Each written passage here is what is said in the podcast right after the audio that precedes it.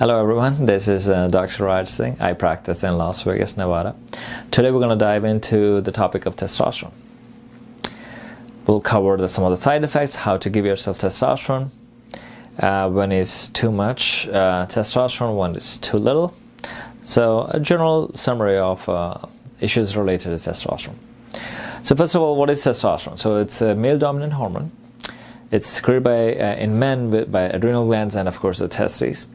Women, uh, it's secreted by adrenal glands and also the ovaries. Although men like to have a higher level of testosterone than women, but women also need a or, um, smaller amount of testosterone. Otherwise, they get symptoms of testosterone deficiency. So what are some of the symptoms? Of course, in men, you know, uh, we're feeling more tired. We get exhausted easily. We have what we call central obesity. So a lot of fat gets stored around the belly area. Osteoporosis rate goes up. Uh, very low levels of testosterone, of course, are also linked with certain amount of cancers because testosterone is good for our immunity. So if your levels are low, uh, you have an increased risk of certain amount of cancer. So we don't want too high testosterone, but we don't want it too low either. We want an optimal level for testosterone. Uh, of course, in uh, women, if the testosterone levels are low, they feel like, you know, they can't assert themselves. They can be overly emotional because estrogen becomes more dominant. They can tear up easy. Uh, so emotional problems are common, uh, lack of orgasm or difficulty maintaining orgasm. That isn't; those are issues. So next is, uh, what's a bioidentical testosterone? So the pharmaceutical testosterone, it would be a more of a synthetic version. A bioidentical uh, testosterone would be that is more plant-based and that's more identical to our own testosterone. So it has, it's mild, it has fewer side effects.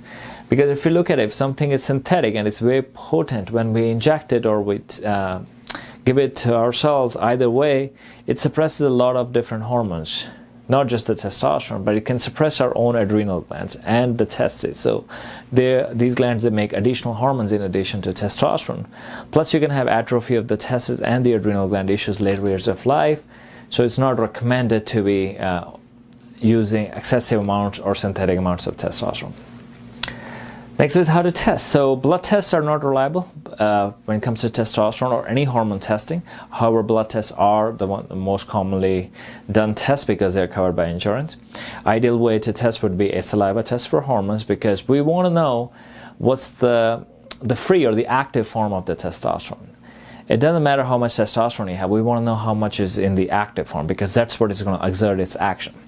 So if you have too much of testosterone in free form, which can happen if we are injecting very high doses, that free testosterone gets converted to what we call D H T or dihydrotestosterone. That can, of course, cause hair loss and, of course, can increase risk of prostate cancer. So we want the, we don't want the levels too high uh, when it comes to free testosterone. So we test, test with saliva. That's the ideal way. Uh, blood test is not reliable when it comes to uh, testosterone issues or any other hormonal problems. Delivery methods. Uh, injections are very common, of course. It can be used every two weeks, once a week, every month. Uh, they're the cheapest way to give testosterone and also the most uh, way with the most, uh, most amount of side effects. Why? Because it does not follow our natural rhythm of testosterone. Normally, for testosterone, my levels would be highest in the morning and then of course they're going to drop in the evening. If I'm giving testosterone, the levels tend to spike up. They stay high for the next three, four days. Men tend to be more hostile. They tend to be more angry after the injection. Then after that, after a couple of days, the levels, as they start declining, they start feeling worse again. And then they get another injection. They So it's just those spikes which does not uh, follow our natural rhythm of testosterone. So of course, if you're injecting higher doses, you also have a higher amount of free testosterone, which causes a lot of side effects, like I talked about hair loss and of course prostate cancer. The other way would be to use a testosterone gel that can be rubbed on the skin. Of course, a testosterone cream that can be compounded by a compounding pharmacy. We also utilize pellets, which are like this rice grain type uh, pellets that can be injected under the skin. Takes like ten minutes.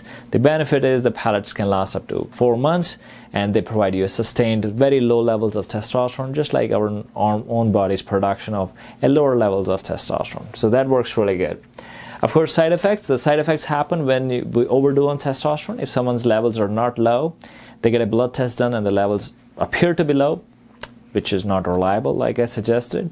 And now they start injecting testosterone. A lot of bodybuilders, athletes, to increase performance, they're doing testosterone. So if you are doing testosterone and your body's already making testosterone, what happens is it suppresses your body's own production of testosterone. So now your glands are just sitting there. They have nothing to do because you are getting so much testosterone from outside. So that's a negative feedback. Now these glands are going to get smaller over, over time.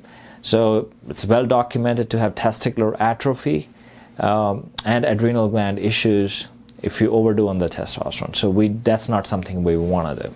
We want an optimal level of testosterone that's age appropriate. We don't want it too low. We don't want it too high. An optimal level of testosterone is good for your bone health, for the sex drive. Um, of course, it's a good anti-aging hormone, and uh, it kind of balances estrogen out, so men have fewer emotional issues. So very important to not overdo on the testosterone.